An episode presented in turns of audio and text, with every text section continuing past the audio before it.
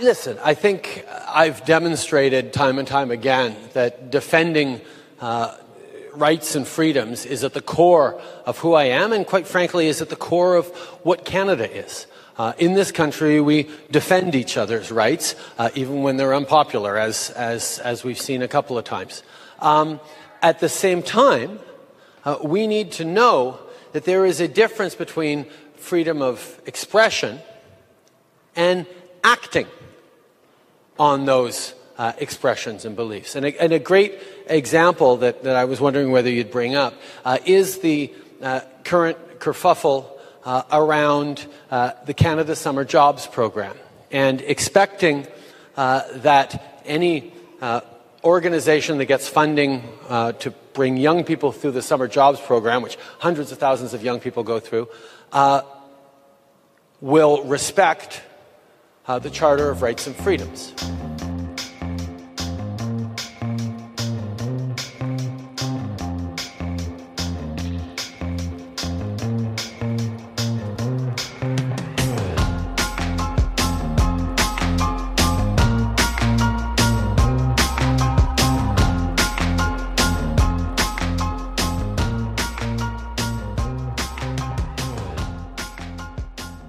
Hey there, I'm Dana from Can Learn English, and you are listening to the Can Learn English podcast.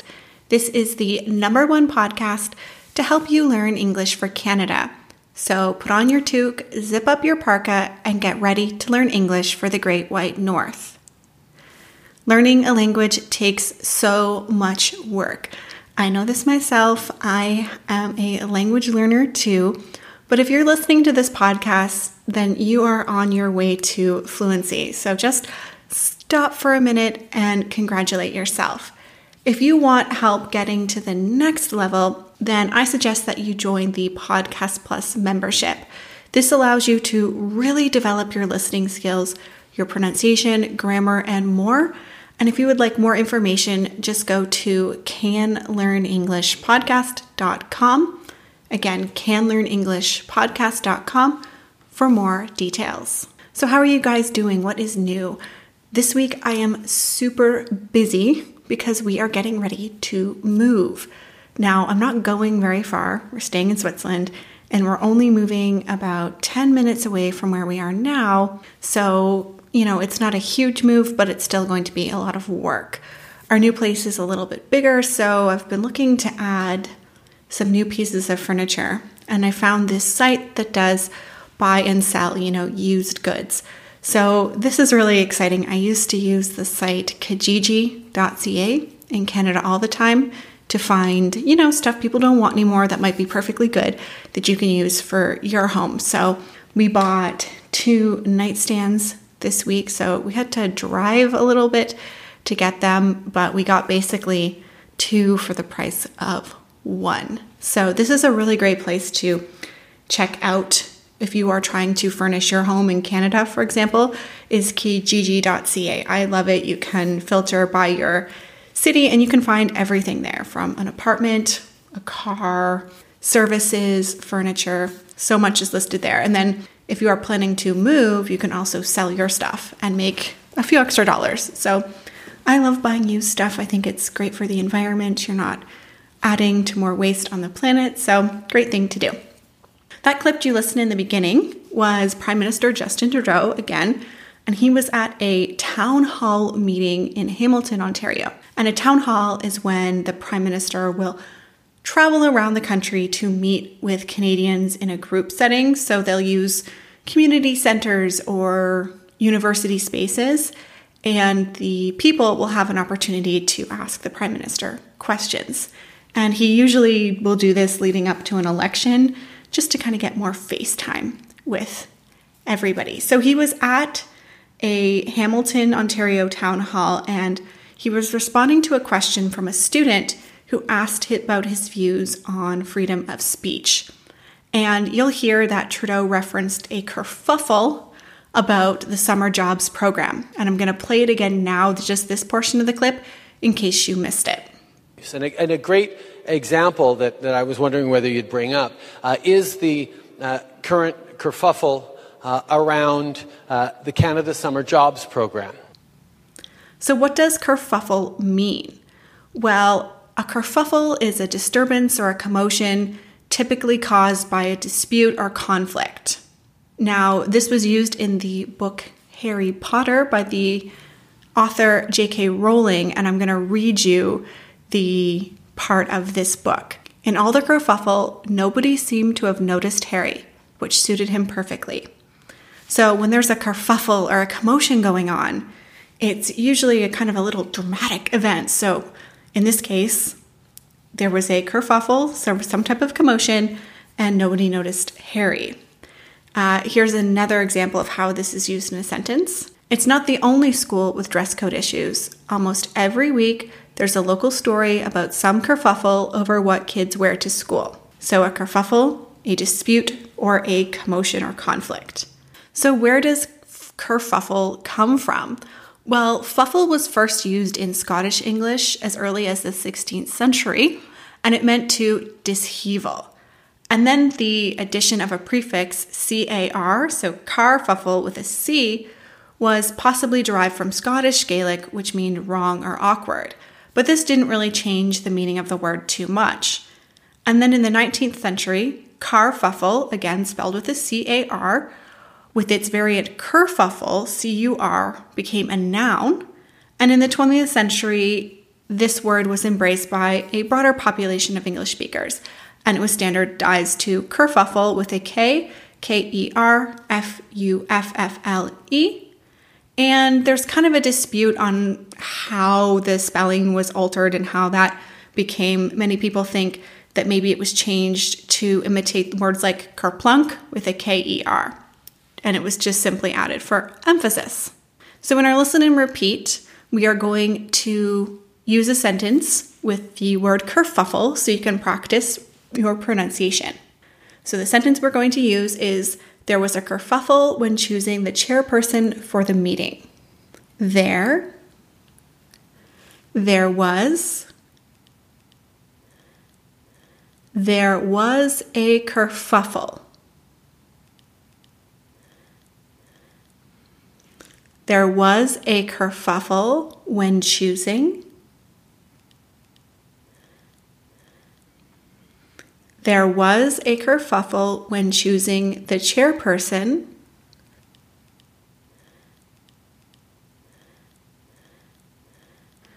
There was a kerfuffle when choosing the chairperson for the meeting.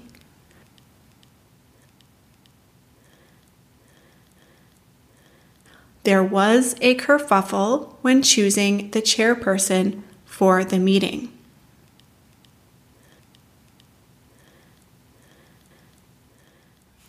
Now, if you're still having a little bit of trouble with kerfuffle, let's just try kerfuffle.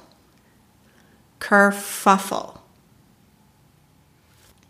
Okay, and usually in this section, I like to talk to you guys a little bit about some type of Canadian fact or historical event. So I was going to talk about the idea of freedom of expression in Canada and the Canadian Charter of Rights and Freedoms. So just a little bit of background, the freedom of expression is protected by the Canadian Charter of Rights and Freedoms, but the Charter permits the government to enforce reasonable limits. So these are things like hate speech, obscenity, and defamation, which are restricted speech in Canada. So when I was looking into this, I thought, oh, this will be a great topic, but it's not that straightforward. This is a topic that has a lot of polarized views, meaning people on the right may think that the Canadian government goes too far in limiting the freedom of expression in Canada, and the people on the left, fully support this and think it's really important to protect minorities and people who might face discrimination. And I really had to be careful when I was researching this because I didn't want to find any, news sources that weren't credible. I found some very interesting websites from the right side, people who want more freedom of expression in Canada. So I thought it would be good to talk instead a little bit about political correctness.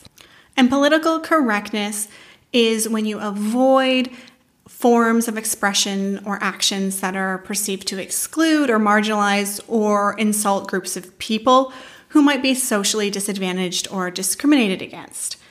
And again, this is a very, polarized topic. People would have very differing views on this. And Canadians tend to be quite politically correct. We're very sensitive to, insulting or saying anything that might exclude or marginalize or insult certain groups. But I did find an interesting news article from Global News that said most Canadians say that political correctness has gone too far. So a group that runs surveys and, looks at trends in population conducted an online survey and sampled 1,510 Canadian adults and asked them if they agreed or disagreed to the following statement, that the current climate of outrage over political correctness has just gone too far. So that is the statement. They were to say if they agreed or disagreed with that statement. And 76% said that they agreed with the statement, that in the current climate of outrage over political correctness, it's just gone too far. So more than 3/4 of Canadians think that we maybe just have gone a little bit too far with this whole political correctness. And this survey found that most Canadians feel like they shouldn't need to censor themselves, but generally we do. So again, nearly 3/4 of the people said that they sometimes or often avoid making certain comments because of other people that are present. So what does this mean for you as a language learner? My advice would be just to keep in mind that Canadians are a little bit sensitive to political correctness. We do often in our speech try to avoid judging others or try to say anything that would cause, other people to be offended. I did a podcast lesson on gender neutral language. So this is a really great place to start. I believe this is episode 10. So if you would like to listen to that one, then I will also link it in the website as well for this episode. That's it for our podcast episode today. I hope you enjoyed it. If you would like to get the transcripts for this podcast so that you can improve your pronunciation and grammar and listening skills, you can get them by going to canlearnenglishpodcast.com. Again, that's canlearnenglishpodcast.com. And until next time, bye-bye.